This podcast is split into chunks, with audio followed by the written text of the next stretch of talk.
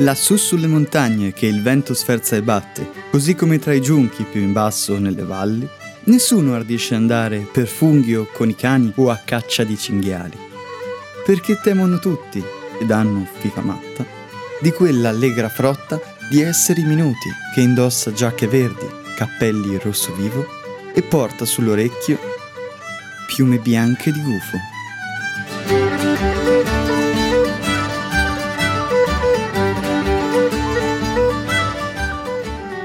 Quelle che avete appena ascoltato sono forse tra le parole più eloquenti mai utilizzate per descrivere il popolo delle colline, i folletti d'Irlanda. Appartengono a un poeta irlandese di nome William Halligan che le ha pubblicate nel 1850 all'interno di un componimento intitolato The Fairies.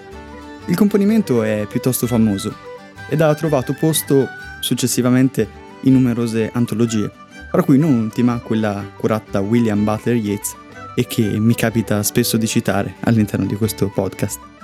Quest'opera, questa poesia di William Halligan, trova spazio anche al cinema e infatti viene recitata all'interno della prima versione della Fabbrica del cioccolato del 1971. In questi pochi versi ci sono già molti aspetti che vedremo in questo episodio e che caratterizzano profondamente i folletti socievoli d'Irlanda, come ad esempio la paura che hanno i contadini di avventurarsi sulle colline, per evitare spiacevoli incontri proprio con i folletti. O ancora l'abbigliamento dei folletti composto di giacche verdi e cappelli rossi. Ma soprattutto in questi primi versi di Halligan compare la caratteristica principale dei folletti socievoli, cioè il loro spostarsi in frotte, in gruppi. Ma andiamo con ordine. Da dove vengono i folletti? Qual è la loro origine? E soprattutto, sono davvero dei demoni di cui dobbiamo avere paura?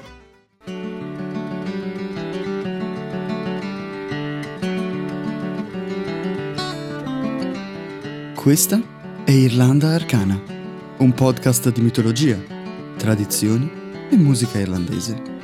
Se vorrete seguirmi, vi porterò a spasso tra le contrade d'Irlanda, a caccia di folletti, spettri e antiche leggende. Il mio fuoco di torba è già acceso e mi sono già versato un paio di bicchieri di buono whisky, che da quelle parti chiamano succo d'orzo. Mettete a bollire una tazza di camomilla o prendetevi un bicchiere di succo di mirtilli se preferite. Dopodiché non ci resta che iniziare il racconto. Sono Luca Milanesi e questa è Irlanda Arcana.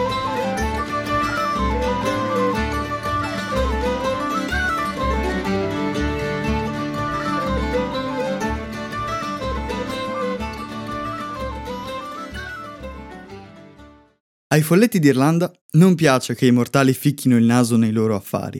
Anzi, si irritano terribilmente soltanto a essere nominati da noi esseri umani. Nonostante questo, nelle campagne d'Irlanda hanno molti nomi. Per molti sono The Denima, il buon popolo, in inglese The Good People. Per altri invece sono The Hill Folk, il popolo delle colline, che in gaelico è Dinishi, come abbiamo detto nella puntata precedente.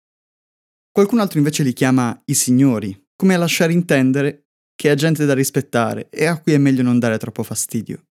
A dispetto dei molti nomi, ci sono soltanto due grandi racconti, o se volete due grandi teorie, sull'origine dei folletti. Secondo molti, sarebbero angeli caduti, colpevoli di aver sostenuto Lucifero nella sua rivolta contro Dio, e che dopo essere stati sconfitti sarebbero stati banditi dal paradiso. Non abbastanza buoni da essere salvati, non abbastanza cattivi per essere dannati, sono confinati nel nostro mondo, a metà strada tra terra e cielo, tra inferno e paradiso. Questa spiegazione è la più diffusa nella tradizione popolare ed è condivisa anche da molti studiosi di folklore, tra cui Yeats e Lady Wilde.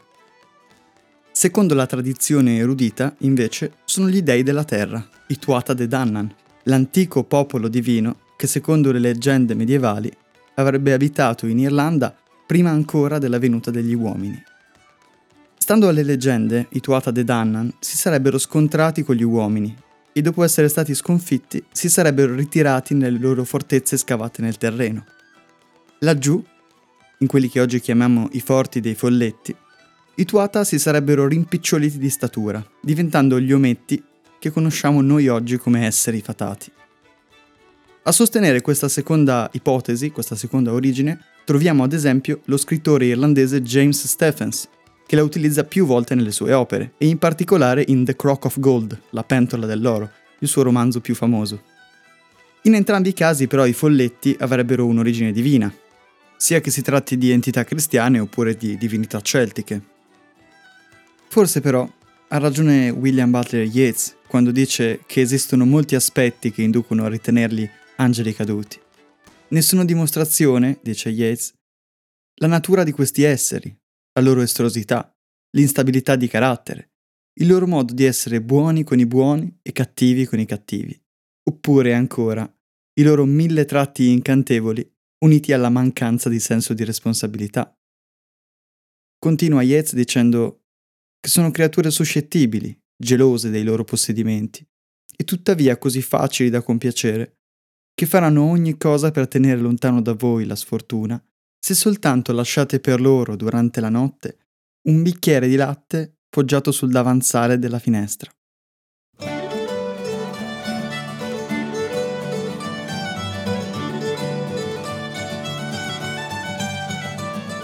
Se avete ascoltato la prima puntata sul Puka, vi ricorderete forse di quanto abbiamo parlato di sentieri di folletti e di quanto sia pericoloso per un viaggiatore notturno trovarsi a percorrere quelle strade. Quando si muovono a frotte attraverso la notte scura, i folletti non viaggiano a casaccio, non usano mappe neanche il GPS. Si spostano lungo sentieri tracciati da millenni, i fairy passes, appunto. Strade dritte come la lama di un coltello, sulle quali scivolano sospesi e leggeri a poche dita dal terreno. Vanno di fretta.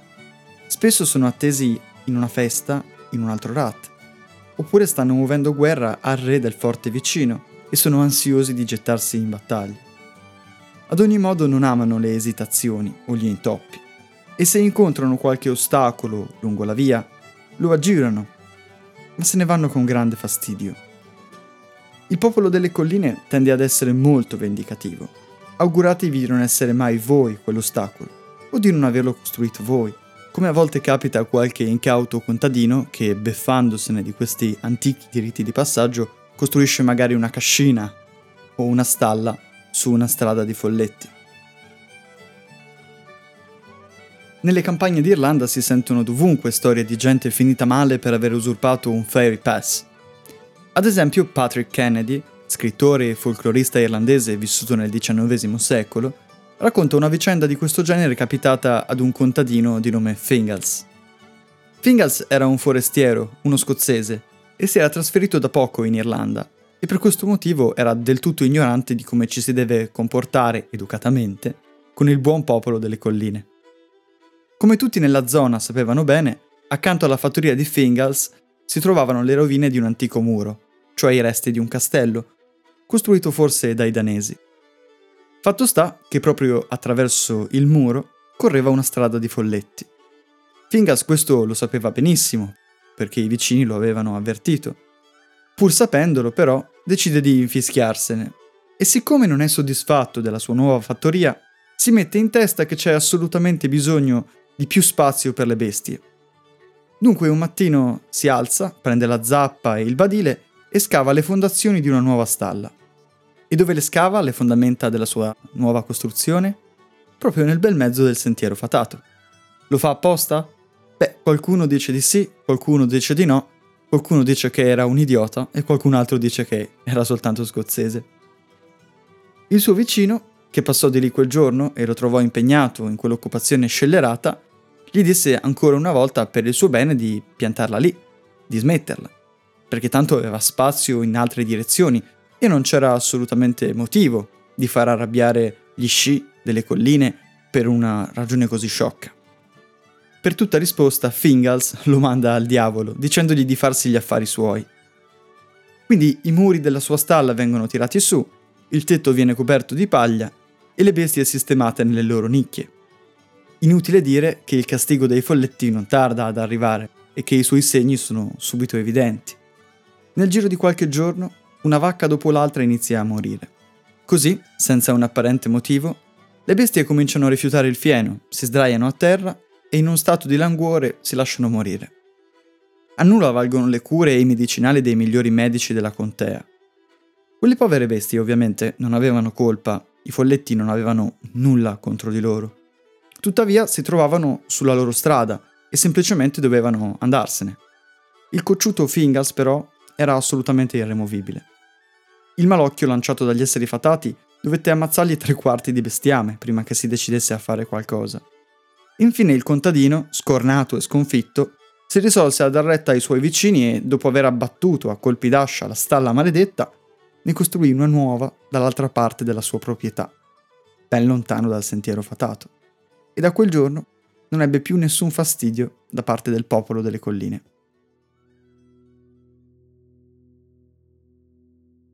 Accanto a queste storie di fairy passes se ne trovano altre, per certi aspetti simili, e che potremmo definire in qualche modo cugine di queste prime che vi ho raccontato. Il tema e l'ambientazione sono gli stessi, e anche lo sviluppo del racconto segue lo stesso tracciato. Il paesaggio è ancora una volta la campagna, i protagonisti dei contadini. E anche in questo caso troviamo la violazione di un divieto, attraverso l'usurpazione, da parte di un essere umano, di uno spazio appartenente ai folletti. Non più una strada questa volta, ma un prato, o per meglio dirlo in inglese, di un fairy dancing ground. Potremmo provare a tradurre questo termine con campo da gioco dei folletti o campo da ballo. Si tratta insomma di un campo, di una distesa erbosa, magari sul fianco di una collina, nelle vicinanze di un rat, dove i folletti si riuniscono per ballare, cantare oppure giocare a hurling, che è un gioco di origine celtica simile all'hockey su prato. Un prato di folletti è di solito contraddistinto da delle grosse pietre, inserite nel terreno a formare un circolo.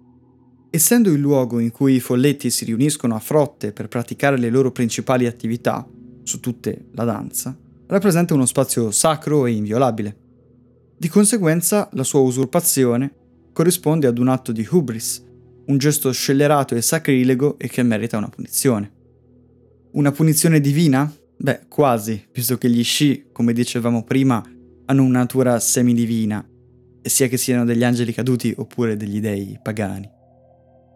Una storia tragica sull'argomento è ad esempio quella raccontata da Lady Wilde, la madre di Oscar Wilde, all'interno della sua raccolta di antiche leggende e superstizioni irlandesi. Infatti non molti sanno che i genitori di Oscar Wilde, Sir William Wilde e sua moglie, sono stati degli importantissimi studiosi di folklore irlandese, a Lady Wilde in particolare, che si faceva chiamare Francesca Speranza per via della sua straordinaria e forse anche un po' eccessiva passione per l'Italia, si deve appunto una delle più importanti opere di folklore irlandese del XIX secolo, che è appunto Ancient Legends, Mystic Charms and Superstitions of Ireland, che è quella che citavo prima. Il racconto ha un titolo già di per sé eloquente, The Fairy's Revenge, la vendetta dei folletti, ai contadini di cui parla Lady Wild, gli esseri fatati non ammazzano soltanto qualche innocente mucca. Infuriati contro chi ha osato impadronirsi del loro prato su cui andavano a ballare e a giocare a hurling, i folletti rivolgono la loro rabbia contro un ragazzino. Il ragazzino è innocente, è colpevole soltanto di essere figlio di una famiglia di contadini arroganti. Questi contadini, facendosi beffe delle antiche storie ed etichettandole come chiacchiere da comari, hanno costruito la propria casa su un campo da gioco dei folletti e strappato una sacra pianta di biancospino. Poco dopo il misfatto dei suoi genitori, il ragazzo comincia ad essere irrequieto. Il suo sonno è disturbato. La notte, quando si corica per andare a dormire, una truppa di folletti lo assale, coprendolo di schiaffi e pizzicotti, e qualche folletto gli si siede sul petto mozzandogli il respiro. Di giorno in giorno il povero ragazzo peggiora e sembra sempre più perso ad osservare qualcosa di lontano e inquietante. Quando gli chiedono che cosa lo affligge, il ragazzino risponde che è esausto, perché ogni notte i folletti lo portano sulle colline a danzare, a danzare e a danzare fino allo sfinimento. Un mattino il ragazzo si sveglia misteriosamente tranquillo e racconta ai suoi genitori di aver fatto un bel sogno, di essere stato in un meraviglioso giardino, con degli angeli. Era il paradiso, mamma. E io ci tornerò, perché gli angeli mi hanno detto che mi vengono a prendere prima di notte. Da quel momento per il resto del giorno i dolori e le preoccupazioni cessano. ma il ragazzino non si riprende. Sprofonda in uno stato di placido torpore, avvolto in un sonno beato, finché non scende la sera. Allo scoccare della mezzanotte, il ragazzo si leva di scatto dal letto, apre gli occhi di colpo e esclama Mamma, gli angeli sono qui. Poi ricade con la testa sul cuscino. È un corpo pesante, perché il suo spirito se lo sono portato via agli sci, i folletti delle colline. Per la famiglia ovviamente è un colpo tremendo. Il padre del ragazzo impazzisce di dolore, la fattoria va in malora e nel giro di poco l'uomo si lascia morire. La madre invece del ragazzo resta sola, devastata dai lutti, indigente e additata da tutti come una lebrosa, un'empia che ha usato sfidare il buon popolo delle colline.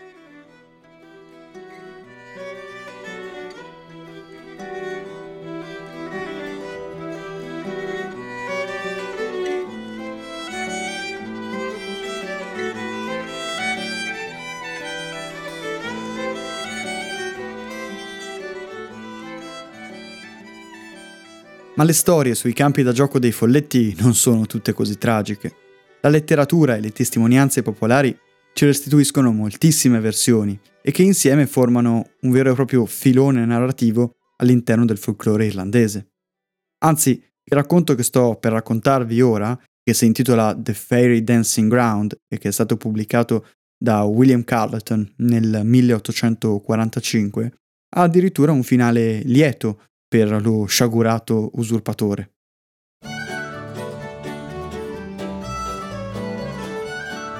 Lanti McCluskey è un contadino che ha appena preso moglie e naturalmente gli serve una casa in cui accoglierla. Ora, Lanti ha una piccola fattoria con 6 acri di terreno, ma poiché manca una casa vera e propria, decide di costruirne una. E perché sia più confortevole possibile, sceglie di fabbricarla su una di quelle belle chiazze erbose che hanno fama di essere campo da gioco dei folletti. Allanti sconsigliano tutti di farlo, perché, tra l'altro, in quel prato c'è un circolo di pietre bello evidente, ma il contadino è un uomo dalla testa dura e non si spaventa tanto facilmente. A chi lo avverte del pericolo, risponde che non ha intenzione di rinunciare a un posto così comodo nemmeno per fare un piacere a tutti i folletti d'Europa. Perciò procede nella costruzione e rifinisce tutto con la massima cura.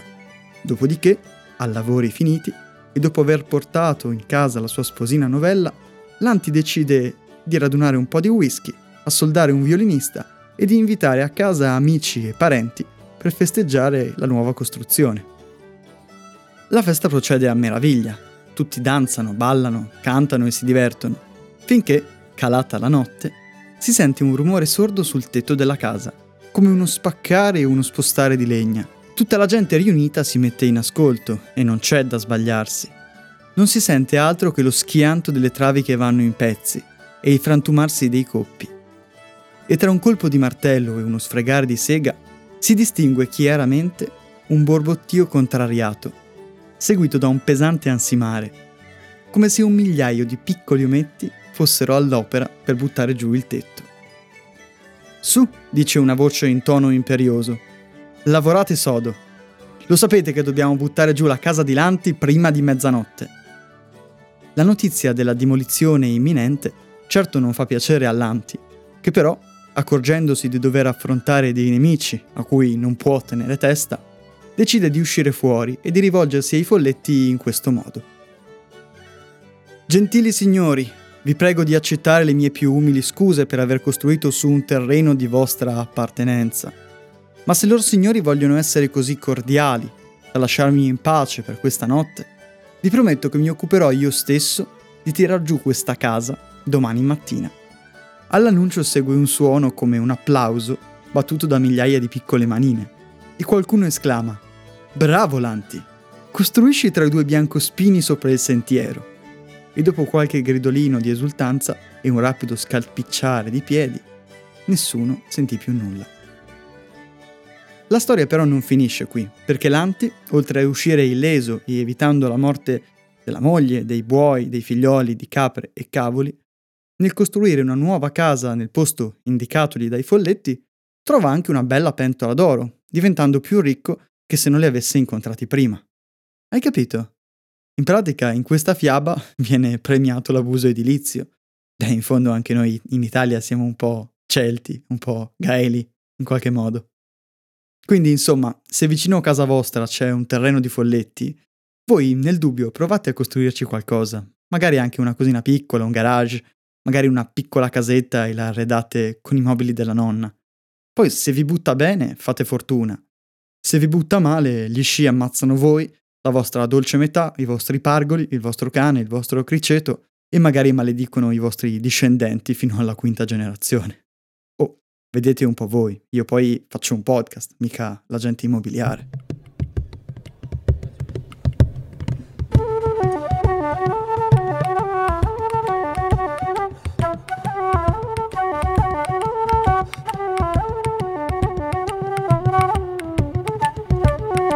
I folletti dunque possono essere degli scomodi vicini di casa e che è meglio non scontentare. Tuttavia, come ci insegna la storia di Lanti, sanno anche essere generosi e ricompensare lautamente chi riesce a conquistarsi la loro simpatia. Non soltanto con pentole d'oro o altre ricchezze terrene. Spesso, anzi, gli oggetti preziosi provenienti dalle loro dimore sotterranee vanno in polvere non appena vengono portati all'aria aperta. A più di un avventuriero è capitato di partecipare ad una partita di hurling notturna organizzata dai folletti e di tornarsene poi a casa felice e soddisfatto con una sacca di ghinee d'argento nella tasca del cappotto come ricompensa. Molti però, il mattino seguente, invece delle sonanti monete, hanno trovato la sacca ricevuta in dono stracolma soltanto di foglie secche. E spesso questi avventurieri si beccano anche una ramanzina dalla moglie che li accusa di essere dei fantasiosi ubriaconi. È ad esempio quello che succede al suonatore di cornamusa rapito dal Puca, di cui vi abbiamo parlato nella puntata precedente. Noi vi abbiamo detto che, oltre alla cornamusa e alla capacità di suonare, il suonatore otteneva anche una sacca di monete d'oro, che si trasforma appunto in eh, foglie secche. Ma il vero dono che il suonatore riceve da parte dei folletti è proprio il talento per la musica, lui era un grande appassionato di musica, ma non era in grado di suonare. La capacità, il talento di saper suonare per lui significa poter realizzare il suo più grande sogno.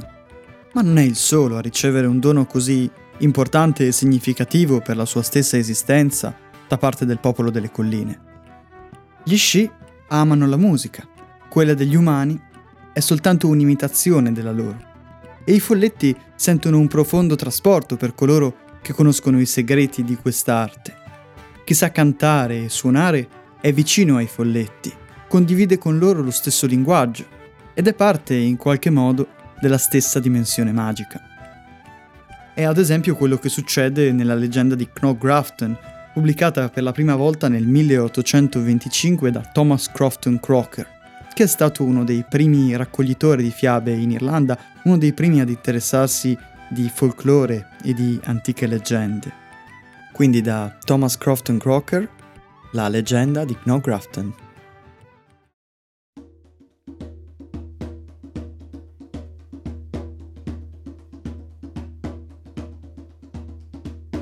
Tempo fa nel Munster, ai piedi delle ombrose montagne di Golti, viveva un uomo di nome Lasmor. Il poveretto era affetto da una grave deformità fisica. La sua schiena, infatti, era innaturalmente piegata sotto il peso di una prominente gobba, grossa quanto un paiolo da polenta, tanto che l'Asmor, stando seduto, era solito appoggiare il mento sulle ginocchia. Era un tipo pacifico e del tutto inoffensivo, che tirava a campare intrecciando rami e sterpaglie per farne ceste e cappelli. Tuttavia qualche malevolo ignorante aveva messo in giro delle strane storie sul suo conto si diceva che si intendesse di negromanzia, di alchimia, che avesse una profonda conoscenza delle erbe e che praticasse le arti stregonesche. Queste calunnie infondate, naturalmente, non erano che un pretesto per dar voce ai pregiudizi causati dal suo aspetto. La sua diversità, come spesso accade tra le genti incolte, era vissuta come una minaccia. A causa della diffidenza dei paesani, dunque, l'Asmur viveva come un emarginato, girovagando di villaggio in villaggio per vendere le ceste e i cappelli che produceva. Nel corso di uno di questi viaggi, mentre è diretto verso la cittadina di Kappag, gli capita di fare tardi e le tenebre della sera lo sorprendono a mezza via. Atterrito dal buio e stanco per il lungo cammino, Lasmor decide di fermarsi per qualche istante a riposare. Sedendosi su una grossa pietra, però, si accorge con un brivido di essere arrivato al vecchio tumulo di Knog Grafton. È un vecchio forte abitato dai folletti, un rat, e lo sanno anche i bambini che non è saggio sostare da quelle parti di giorno, figuriamoci di notte.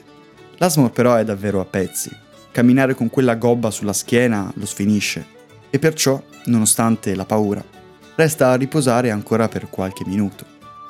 A un tratto all'orecchio gli arriva un flebile suono, un canto confuso, lontano, che Lasmor si dispone subito ad ascoltare pieno di meraviglia, pensando di non aver mai udito una musica tanto incantevole. È come il suono di molte voci, che pur cantando melodie differenti, si mischiano le une alle altre in modo così particolare da sembrare una sola. Le parole della canzone sono in lingua gaelica e suonano più o meno così. Dallu and the more, dallu and the more, dallu and the more. Lunedì, martedì, lunedì, martedì, lunedì, martedì. Una melodia ripetitiva e monotona che dopo una piccola pausa riprende da capo. Lasmor distingue chiaramente che il canto proviene da dentro il tumulo. E benché dal principio era rimasto affascinato da quel canto, ora comincia a stufarsi di sentir ripetere sempre la stessa melodia senza variazioni. Allora, dopo che i folletti cantano The Lou and the More per tre volte, approfittando della breve pausa a fine giro, Lasmur si inserisce nel coro e intona a sua volta una melodia dicendo Angus the Cadin, cioè e anche di mercoledì. I folletti rimangono talmente incantati da quell'aggiunta inattesa che avvolgono immediatamente l'Asmor in un vortice di musica e di risate. E l'ometto, prima di rendersene conto, si trova all'interno del forte fatato. Laggiù, schiere di folletti ammirati dal suo talento musicale gli tributano il più grande degli onori, ponendolo al di sopra di tutti i musicisti. Il mortale rapito riceve omaggi, servitori che si occupano di lui e viene trattato come se fosse il signore di tutta l'Irlanda. A un certo punto però l'Asmor vede che i folletti si mettono a confabulare tra loro e nonostante l'accoglienza ricevuta si spaventa non poco. Poi, dalla frotta follettesca riunita, balza fuori un ometto che gli si rivolge in questo modo. Non avere alcun timore. Quella gobba sul groppone non sarà mai più ragione né di pianto o di dolore, perché senza che t'accorgi casca a terra con rumore. A sentire quelle parole l'Asmor impazzisce di felicità e con una gioia inesprimibile vede che la sua gobba, per incanto, scivola a terra dalle sue spalle. A quel punto, forse inebriato da troppa emozione, si comporta come un poeta nostrano e casca a terra come corpo morto cade. Il mattino dopo viene svegliato dalle prime luci dell'alba e si ritrova ai piedi del tumulo, a due passi da dove la notte precedente si era seduto per riposare. Una tristezza profonda gli invade il cuore. Crede di aver sognato e per prima cosa, dopo aver ripreso i sensi, si porta le mani tremanti sulla schiena, temendo di trovarci ancora una volta la sua gobba deforme. Con infinito sollievo però, scopre che la gobba non c'è più, sparita, dissolta insieme alle tenebre notturne, come un incubo. Anche le sue vesti sono diverse. Invece dei suoi vecchi stracci, l'Asmor si accorge di indossare un nuovo completo bianco, elegante, di raffinata fattura, che gli abili sarti dei folletti devono aver fabbricato per lui. Quando arriva a Kappag, nella splendente luce del mattino, nessuno lo riconosce.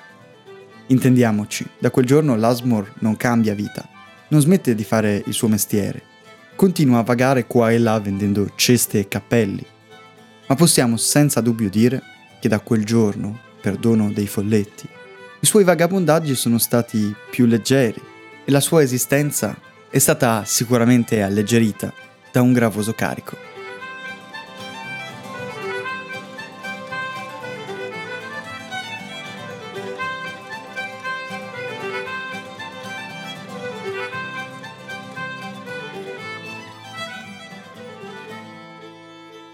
Il popolo delle colline dunque ha un carattere insondabile. Occorre temerlo, perché è capace di sconvolgere rovinosamente le vite di chi gli si oppone e di chi gli manca di rispetto. Non possiamo non riconoscere, però, dopo aver sentito queste storie, che gli sci sono anche capaci di concedere a noi mortali doni ineguagliabili e straordinari, tra cui naturalmente possiamo annoverare anche le stesse storie che si raccontano su di loro. Queste storie sono forse proprio il loro dono più grande e di cui possiamo beneficiare tutti, sia che viviamo a due passi da un ferry fort nella campagna d'Irlanda, che in un appartamento alla periferia di una grande città italiana o in qualunque altra parte del mondo.